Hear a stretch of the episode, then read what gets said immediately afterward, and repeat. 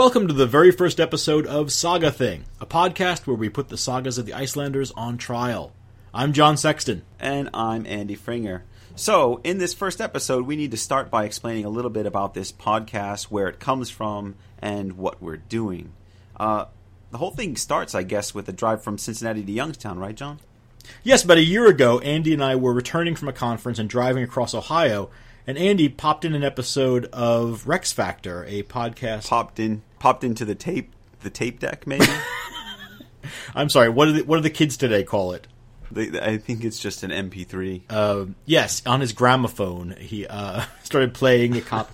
uh, we were listening to this uh, podcast, how by whatever means, and what we uh, listened to was an episode on William the Fourth. This uh, this podcast goes through every king from Alfred to Elizabeth II. I don't really think of William IV uh, as being uh, a king or a time period in history that I'm particularly interested in, and yet listening to the episode and listening to the uh, conversation between the two hosts and listening to the way they unpacked the subject, I became fascinated with it. Uh, and we became interested in the idea of doing something similar ourselves. So, what I really liked about Rex Factor, and the reason I brought it to John, was because uh, as a fan of history, I was looking for a podcast that was more entertaining than the typical kind of drab single individual babbling on, reading from uh, prepared notes. And Graham and Ali, the hosts of Rex Factor, provided that kind of balance of entertainment and information that I was looking for. And as soon as we got through listening to the episode, we started talking about how uh, it would be fun to do something like this ourselves to continue the tradition started by Rex Factor and we settled on the sagas of the Icelanders as a subject, right? Yes. Well, it's something that we're both very interested in, and that I think both of us find uh, both entertaining and fascinating as a scholarly subject. So, what we tried to do was model our podcast on Rex Factor, uh, where we have both of us, uh, John and Andy, talking. Um, and we're going to start off by providing, rather than a biography of a king, we're going to provide a summary of a saga and we'll follow that up with some discussion and categories. So, what are the categories that we're going through? Well, uh, in our judgment section, we'll uh, talk about best bloodshed, uh, the body count, how many unnatural deaths there are in the saga.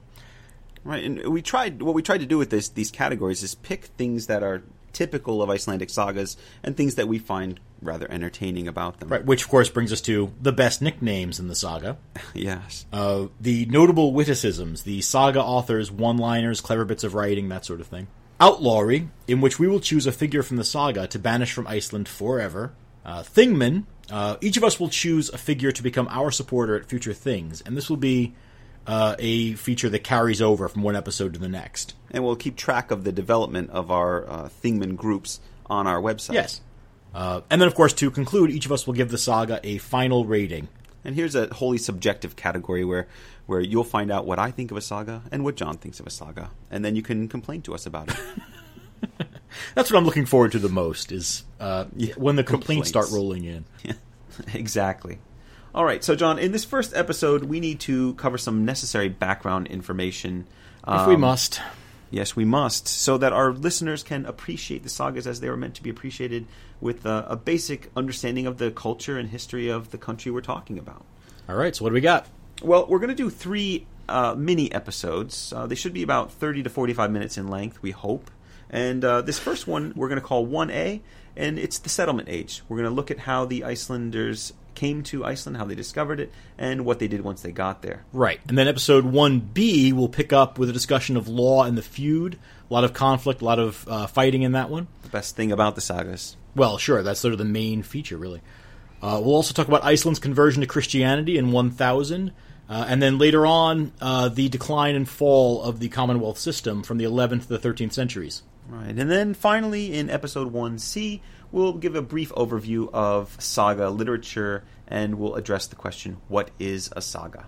So, since this is episode 1A, let's get started with The Age of Settlement. Well, the story of the sagas is linked to the story of Iceland itself, so we thought the logical starting place for both would be the settlement period. That's right, and you know all the sagas start with the settlement period anyway, so it makes sense for us to start there as well. Now, before I jump into this whole piece on the settlement period, it's worth noting that John and I are both academics. It's kind and, of you to say so. Yeah, yeah, we fancy ourselves academics despite our degrees.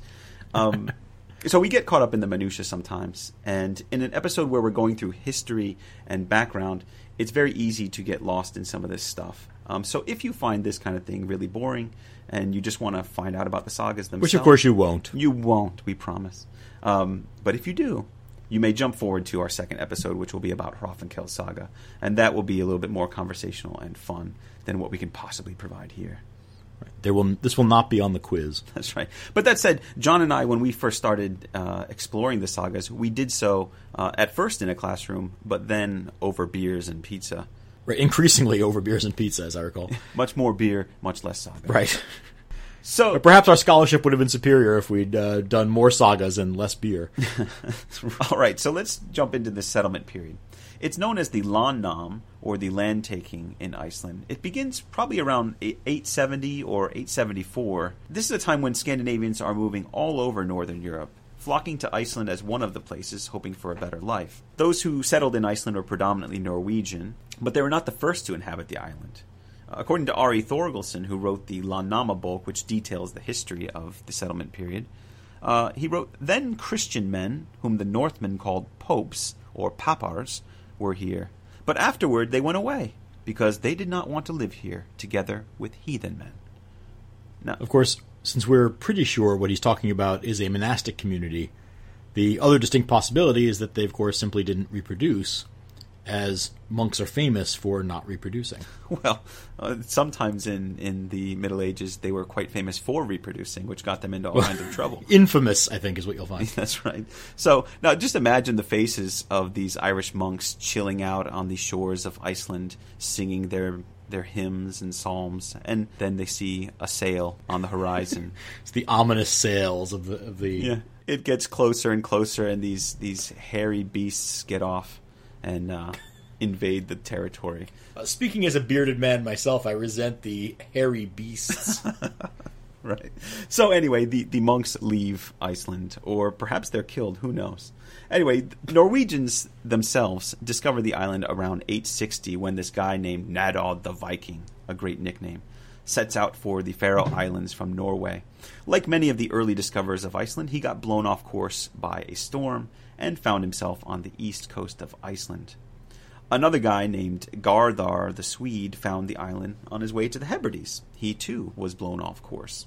Now Gardar, Now, this just seems to me like uh, an unasked for bit of good luck for these guys because once you've been blown off course so badly that you end up at Iceland, there really isn't much else that you can fetch up against. I mean, if you miss Iceland in one of these knarrs and one of these sort of smaller ships, you're just kind of out there in the Atlantic Ocean. you could end up at the North Pole with Santa Claus.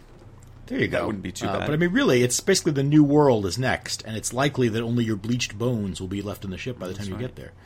So Garthar is kind of interesting because he's the first guy to go and circumnavigate Iceland. So he intentionally sailed all around the thing, and he establishes that it is in fact an island. He hangs out there for the winter and then returns home and praises the land which he called Garthar's home, which means Garther's home. Because you felt the need to translate Garther's home as Garther's home. Yeah, home. because there's an L in the uh, in the Icelandic Fair version enough. of it. So, uh, the first man to intentionally seek out Iceland was a guy named Floki, who's another Norwegian Viking. He or in English, Floki. Floki. uh, now he heard good things about Garther's home, and he set out to find it for himself. With a few companions, he explored the island, and they were initially very, very impressed by the land. I mean, if you've seen Iceland, you know it's it's quite beautiful. Um, so they were so impressed by this that they didn't take the time to prepare hay for their livestock in the winter, and all the livestock died. So poor preparation for Which, unfortunately, as we see in the sagas, continues to be a problem for Icelanders for the next few centuries. That's right. Now, in the spring, Floki climbs a high mountain to have a look around, and while taking in the view, he notes an inlet full of drift ice. Inspired by this view, he started calling the place Iceland, and the name has stuck ever since. So the name doesn't come from his sort of bitterness about the cold winter that he killed off his livestock. Well, it could also come from the fact that uh, when he tried to leave, uh, a I believe a storm hit, and he was separated from his companions and forced to stay there a little bit longer than he desired. Hmm. Um, one of his companions actually liked the place a whole lot and went home to describe it as a land where butter drips from the grass. And I believe his name was then, uh, he got the nickname Thorolf Butter from that. But Flo- As opposed to Thorolf the ridiculous liar, which would have been appropriate. Yeah. But, but uh, Floki apparently came back uh, to Norway and did not speak very highly of Iceland because of all the troubles he encountered. Now, the first permanent settler was named Ingolf, and I won't tell you all his stories, but there's some interesting stuff about him. He arrived in about 874 with a few companions. Uh, but by the end of the settlement period, so we're jumping forward now roughly 60 years, the end of the settlement period is around 930 or so between 874 and 930, we have we go from one citizen to 10,000. It's really kind of a, a free for all, a land grab. Yeah, and this population grows exponentially between the 10th and 11th century, likely maxing out somewhere between 60 or 70,000, which is a rough estimate. We don't really know. There's no formal census data from that period. Those who came to Iceland in the settlement age, like any settler of a new land, did so for a variety of reasons. Now, certainly reports of good land would have been attractive to any settler, but we should also keep in mind that this is the age of Viking expansion in Northern Europe. This is when Scandinavians from Norway, Sweden, and Denmark are successfully establishing themselves throughout Europe. If you're familiar with English history at all, um, those of you who listen to Rex Factor podcasts already know all about this. You'll know that this is the time when Anglo Saxon kingdoms fell to Danish invaders, leaving only Alfred of Wessex to pick up the pieces. Norwegians were also moving west, mostly to the North Atlantic, where they settled in the Orkneys, the Shetlands, the Faroes, and the Isle of Man, but they were also active in Ireland, Hebrides, and the northern parts of Scotland. So Iceland And didn't receive a friendly welcome in many of those places, uh, which of course makes Iceland that much more appealing as a place that had no native population to resist their arrival. Absolutely. And we should just think of Iceland maybe as one of many destinations for Scandinavian settlers. But it is different, as you say, because it offers land and resources that were as yet unclaimed and untapped. And not only that, what's really interesting about it for me is that there's no pre existing culture. There's no social or political hierarchy that these settlers need to infiltrate or contend with. And I think that's one of the things that attracted a lot of these, uh, especially Norwegians. They could go and create a land in their own image, as it were. Now, almost every source from medieval Iceland explains that the real reason for the migration was not the desire for new land, but the need to get away from the one that they were living in. Because Right. In the sagas, the tyranny of King Harald Fairhair of Norway assumes tremendous importance. Absolutely. And typically, Harold is depicted as this kind of upstart chieftain or a petty king who undermines and challenges the authority of local leaders, free farmers, and regional kings throughout Norway. He allies himself with some really powerful families and then tours Norway, basically conquering and subjugating everyone in his path. Right. And if that's not enough, he then starts levying property taxes on the conquered, which is really unheard of in a land where men always own property outright. Yes, and so the settlers who come to Iceland are depicted in the sagas as having opposed or fled from Harald's expansionist wars. And although some arrive having had time to liquidate their wealth and prepare well for their journey, others escape with little more than their swords and the clothes on their backs. And even those who were wealthy landowners that, that traveled over to Iceland, I think they found very quickly that their lifestyle was going to be uh, very different in Iceland. Oh yes, right. I mean, Grettir's saga, for example, begins with Grettir's great grandfather Onund joining the resistance to Harald and losing a leg at the Battle of Hafrsfjord. And of course, when he then arrives in Iceland, he has to more or less begin anew uh, with a wooden leg and with virtually no land or wealth to call his own. Hafrsfjord was a naval battle which took place in the 870s or 880s. It's uh, it's significant to the Norwegians as well as to the Icelanders. And the coastline near uh, where the battle took place now boasts this amazing set of 32 foot high stone swords commemorating the battle. The saga writer of uh, saga tells us that the forces on either side were very large, and the battle was one of the greatest ever fought in Norway. There are many accounts of it, and one hears much about the people of whom the saga is told. Meanwhile, a Norwegian skald, Thorbjorn Hornklofi, wrote a verse in a similar vein. Did you hear how hard they fought in Hafrsfjord, the high-born king against Kjotvi the wealthy? The ships came from the east seeking a fight, with threatening roars like those of fierce dragons. Meanwhile, you've also got Icelanders uh, who are descended from those who fought alongside Harold. Eyrbyggja saga, for example, begins with Kettle Flatnose, Now, one of Harold's For men. those of you who are wondering why we have a category called nicknames, it's because of guys like Keto Flatnose. right, exactly, and Harold Fairhair, for that matter. Right. Kettle is sent to the Hebrides to bring them under Harold's control, but then he turns against Harold and keeps them for himself. Uh, he probably resented the subjugation to Harold and took this opportunity as soon as he's away from Harold's eye to gain new lands for himself. Kettle's children end up being among the most prominent of the settlement age Icelanders, and several sagas are written about their exploits. Uh, saga, meanwhile, tells the story of a family that divides itself over whether or not to support Harold's conquest. Egil and his father refuse, but Egil's uncle Thorolf is one of the many men wounded on Harold's side in the fighting. Although he eventually falls out with the king, and their feud forces Egil's family to relocate to Iceland. Actually, there's probably no better saga than Egil's when it comes to the duality of Iceland's relationship with Norway in the sagas. The settlers and their, dep- their descendants are fiercely proud of their independence, but they remain fascinated by the Norwegian kings. Egil and his father Skallagrim never seem happier than when they're demonstrating their contempt for Harold and his successors, and Egil seems especially to go out of his way to continue crossing paths with them. So the sagas emphasize the settlement generation's opposition to Harold's power, uh, both to delineate the Icelandic character and to anchor the settlement story uh, historically. But as you've said, there are a lot of other factors and motivations for settlers coming to Iceland, and the sagas frequently underplay those in favor of the Norwegian king's angle. So what we should do now is turn to talking about what life was like for the settlement age Icelander. And we'll do that in our section which we call Life in the settlement age. So, for those settlement age Icelanders who arrived first, life was actually pretty good. Um, people like Garther and Floki, who had been blown to the island, came home and told tales of fertile land for crops and plenty of room for livestock and forests full of valuable trees. These things actually turned out to be true for the initial Icelanders. Right. I mean, the sagas actually describe small forested areas. Uh, not, again, what Europeans or Americans might think of as forest in scope or in variety, but certainly enough lumber that there was no immediate sense of a danger of running out. Right. The Iceland that they came to was basically 65% vegetation, which is quite striking when you think of what it is today. It was 25% um, of that 65 was birch woodlands, and uh, I think 40% is grassland. Now, if you can contrast that to today, Iceland is less than 1% forest.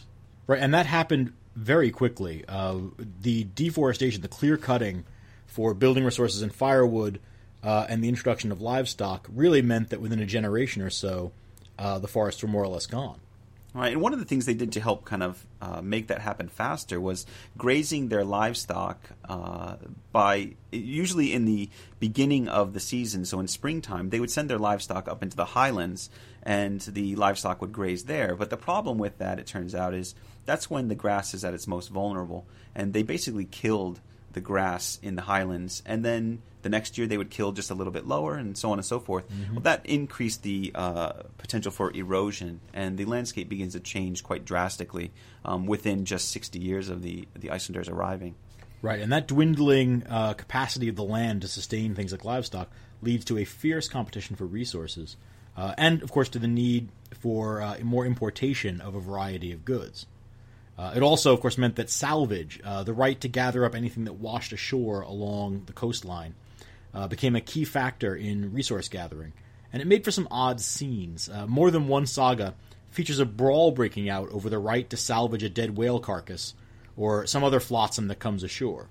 Obviously, driftwood is a tremendously valuable resource and is prized by those who receive it. There's nothing like good flotsam. Absolutely. Uh, it's the jetsam that I can't stomach. Terrible jetsam. jetsam. Jetsam.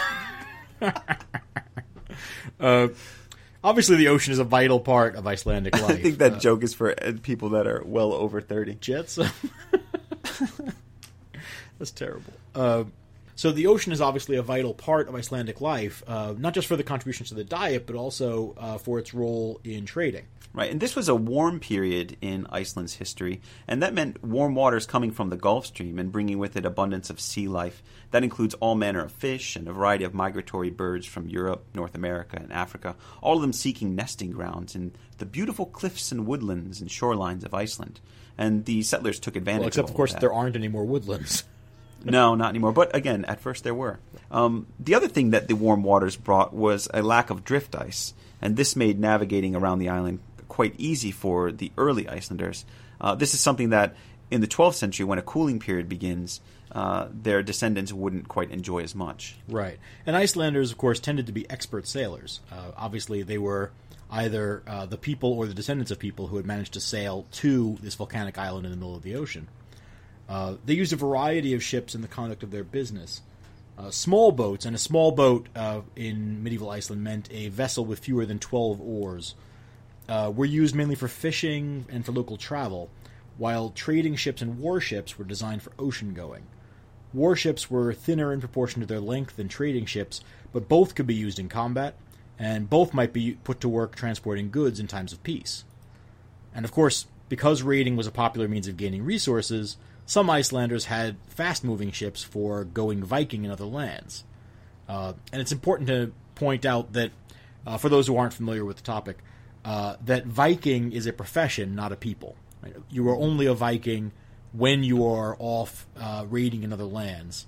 Uh, when you're at home, you're not a Viking. You're an Icelander or a Norwegian or a uh, Dane. Yeah, and typically you're tending your farm. And for these earlier people, uh, it's important to note that they weren't really going uh, out a Viking for their king or anything like that. You're doing it for yourself. Going a Viking makes it sound so cheerful, Doesn't it? We're going a Viking. So you skip into the monasteries. yes, exactly. Axes at the ready. Here we are. Going a Viking. Yes. Um, And it's part of their culture as well. It's it's one of the things that makes a man, right? Is your ability to go out and Right. and uh, do manly things. right, returning from a successful voyage, returning with obvious signs of wealth, uh, always indicates that you have uh, done well and that your status in Iceland is then raised accordingly. Mm-hmm. Uh, but domestically, when people are at home, their life does revolve around that farmstead. Uh, it's a group of buildings, usually dominated by a hall, which served as a combination of gathering space and sleeping area. The design actually has a lot in common with some Native American longhouses, uh, such as the Wampanoag Nushwetu. Uh, it looks rather like a smaller version of an Anglo-Saxon mead hall. The hall will have one or more fire pits running down the center of its length, benches around the outside for sitting or sleeping, and then storage rooms, separated sleeping rooms, and sometimes latrines ba- branching off from the main building. I hope since there's so many people living there that the latrines are a little farther away from the building. Unfortunately, no. Uh, Really? While they did have some outhouses, certain farmhouses would, in fact, the hall would have its own latrine attached to the building and accessible without having to go outside, which is a real advantage in the middle of winter. I didn't know you knew so much about Icelandic bathroom habits. Well, I'm a I'm a man who enjoys a good latrine anecdote. Uh, but if you actually visit uh, Reykjavik, they have uh, an archaeological site, 871, which has the uh, footprint of a uh, an Icelandic farmhouse from the 9th century, and you can sort of see all the outbuildings and things attached to the building, uh, right laid out there for you. Uh, there are also obviously blueprints that have been put together by archaeologists who have dug up a number of these farmhouses and uh, have shown sort of the variety of the different building types that there could be. Um, So old latrines are kind of a hobby horse for you then. Absolutely. Uh, my wife and I have a portrait in our in our living room of a Roman bathhouse, which includes, of course, its latrines with their many holes. Put to good use, no doubt. Absolutely. Uh, now, of course, the farmstead needs to be a flexible source of income for a family that's going to survive in Iceland. Uh, wealth comes from a variety of sources from the ocean, from the land, from livestock, uh, and obviously from trade, as we've already suggested. Uh, fish are a staple of the settlers' diet, uh, as is seaweed. Yum yum. Uh, sheep prove to be a cost effective use of the sparse grasslands. And also the and source of its Iceland is- destruction. Well, right, absolutely. But uh, of course, an early attempt to import cattle uh, was even more disastrous. Uh, cattle simply were uh, incompatible. They're too inefficient a converter of uh, land acreage into sustenance to be viable in a place like Iceland. Yeah, when you're husbanding all your resources to try to survive for yourself, the more food you have to put into the mouth of your animals, the less food that goes into your own mouth. Right. Uh, sheep proved to be sort of the best case uh, scenario for livestock in Iceland. Icelanders became expert in both wool production uh, and in the creation of wool cloth. Typically, women in the family would weave the wool into the sort of homespun, uh, providing a basis for the entire Icelandic economy. Trade and even fines are typically measured in lengths of this homespun cloth. Uh, the sheep, of course, also provide milk and cheese, uh, and then uh, finally, meat and hides. Horses are a sign of affluence uh, in this period. Icelanders do typically own uh, horses as needed, but a, a, herd, for example, is the sign of a wealthy man. Uh, Icelanders developed their own breed of horse. It's a short and stocky breed that is well adapted to life on the island. It's actually the size of a pony, uh, although it does lead to one to imagine a tall Icelander uh, being able to sort of stand up in the middle of a battle and have his horse ride away from underneath him. Yeah, just imagine all the stories of, of the Icelanders traveling their long distances on horseback, and they're just like uh, like right. Suddenly, they're all Sancho Panza. Yeah, exactly. That's exactly what I'm picturing. It's ridiculous.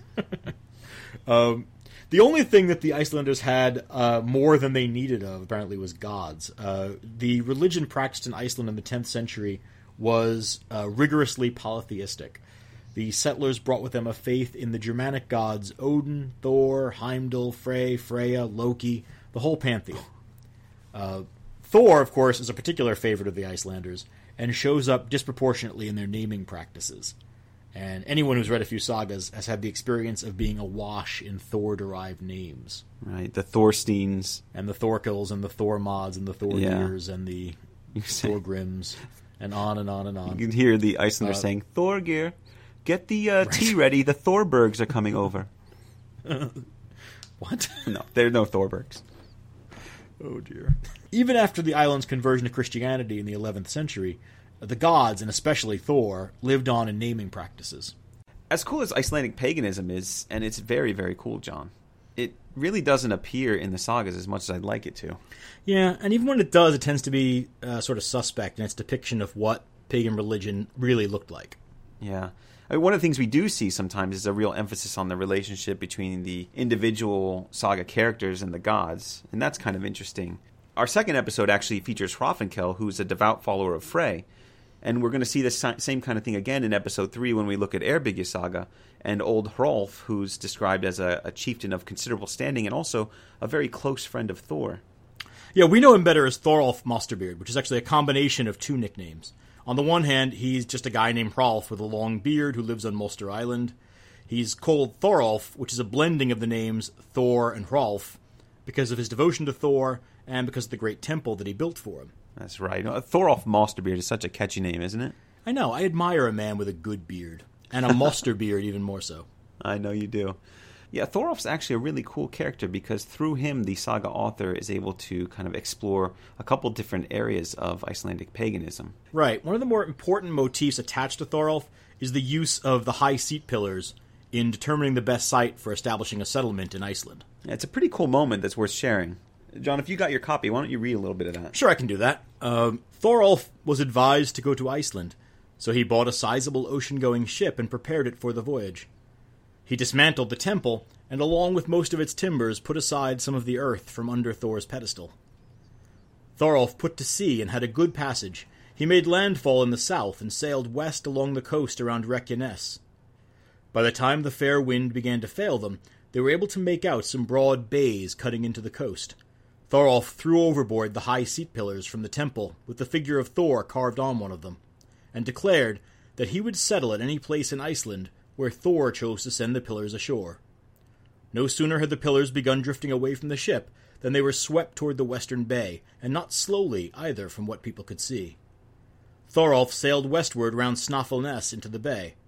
They could see it was broad and long, with high mountains on either side, so Thorolf gave a name to it. He called it Breiðafjord. He put into land halfway up the south side. Then he began exploring the land. On the tip of the headland to the north of the creek, they saw where Thor had come ashore with the pillars. It has been called Thor's Ness ever since. It's such a great passage, isn't it? I, I like that it's not just uh, it's not just the pillars came ashore, but Thor came ashore. Yes, Thor comes ashore with them, which is uh, a little bit ambiguous as sort of what's intended by And. I also like that Thorolf puts aside some of the earth from under the pedestals of the original temple. Yeah, no, it's it's a fantastic detail. I mean, they uh, what we're being given is a moment when not only the sort of settlers are coming ashore, but in a real, real way when their gods are colonizing Iceland as Yeah, well. yeah, that's a good way of putting it. Uh, and the other thing that's interesting, and something we see a good bit of, is that the gods should have a say in where the best place to land might be. Yeah, this is where we usually see the gods being most active in the sagas, isn't it? It tends to be right in the earliest days of the settlement, often at that moment when a character is making the transition from one land to another. Mm-hmm. But the story of Thorolf in Eyrbyggja saga is really remarkable because it carries this theme a bit further than most sagas do, even offering us uh, our first and probably most vivid glimpse into a pagan temple. Well, it's our first glimpse into the imagination of a 13th century Icelander who was a Christian and who has also probably never seen a real pagan temple. Okay, sure, Don. Don't spoil it. Okay. so Sorry. he- here's how the uh, the saga author describes the the temple. Thorolf had a large temple built, with its door in one of the side walls near the gable. Just inside the door stood the high seat pillars, with the so called holy nails fixed in them. And beyond that point, the whole building was considered a sanctuary. Inside the main temple was a structure built much like the choir in churches nowadays, and in the middle a raised platform like an altar. On this platform lay a solid ring weighing twenty ounces, upon which people had to swear all their oaths. It was the business of the temple priest to wear this ring on his arm at every public meeting. There was a sacrificial bowl on the platform, too, with a sacrificial twig shaped like a priest's aspergillum for the blood of animals killed as offerings to the gods to be sprinkled from a bowl. Inside the choir like part of the building, the figures of gods were arranged in a circle right round the platform. Now, I'm going to stop there and uh, ask you, John, what is an aspergillum? I don't even know. Oh, I'm sorry. It's a uh, uh, sort of a wand with a rounded end. Uh, it's used to sprinkle holy water during Christian services. Beautiful. So that's your Catholic schoolboy training coming back. That's correct. I'm glad you paid attention. I hope Father I hope Father Halloran is listening.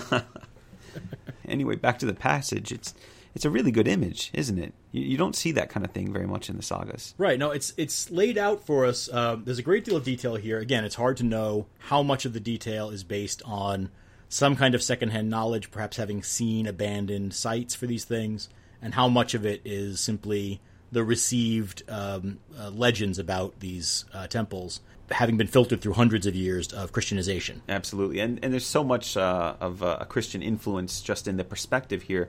I mean, looking at that passage, they talk about you know the only point of comparison that they have is it's like a choir in churches Right. nowadays. Um, Right. It's got something like an altar, so on and so forth, and then they throw in the Well, the- it uses a sanctuary, uh, which is something that certainly existed uh, in pre-Christian temples, but there's little evidence of in pagan Germanic temples. yeah. Uh, and so the fact that it is a sanctuary in the Christian sense, if you look further down in the passage, uh, we're told that no living creature on the mountain, neither man nor beast, is to be harmed until it leaves of its own accord. Right. So it is a sanctuary in that in that Christian sense of sanctuary. Yeah. And I mean, almost every single thing in this passage is uh, trying to find a parallel from Christian uh, church services or, or church architecture, right? Um, Absolutely. and it's not only that. I mean, we find out just a little bit later on uh, in the passage that uh, every farmer had to pay tax to the temple, and of their duties uh, was to support the temple priest in his missions, just as farmers nowadays have to support their chieftains, so on and so forth. Um, this is just a basic reference to the tithe law that was passed in 1097. Um, and we're going to get into that in uh, our next episode, so I won't dwell on it too much here. So that gives us a pretty good overview of Icelandic religion in the early Commonwealth. But don't worry, if you're hoping for more on the gods of Iceland and the gory sacrifices and ritual habits that please them so much, we'll definitely touch on them as they come up in the sagas we cover in the podcast. Yeah. Uh, for now, however, it's time to say goodbye. Aw. If you're interested in continuing on with the history of medieval Iceland in our three part massive background episode, forge ahead into episode 1b Culture, Conversion, and Collapse, where we pick up with a discussion of medieval feud culture and the political structure of the Commonwealth. We'll also talk about Iceland's conversion to Christianity in the year 1000. Yeah, a relatively peaceful affair, all things considered. Only a few duels and ambushes to tell of in that story. Well, yeah, but the violent tendencies of the great Christian missionary Thangbrand are quite fun. Absolutely. So, we'll conclude our discussion of the history of medieval Iceland in that episode by looking at the factors that led up to the collapse of the Commonwealth. Ah, it's a tragic story, but it must be told. Yes, indeed. So that does it for now. We encourage you to keep up with our podcast by visiting our website, sagathingpodcast.wordpress.com, and let us know you're there by liking us on Facebook at Saga Thing Podcast or following us on Twitter at Saga Thing Pod. Thanks for listening, everyone. Bye for now.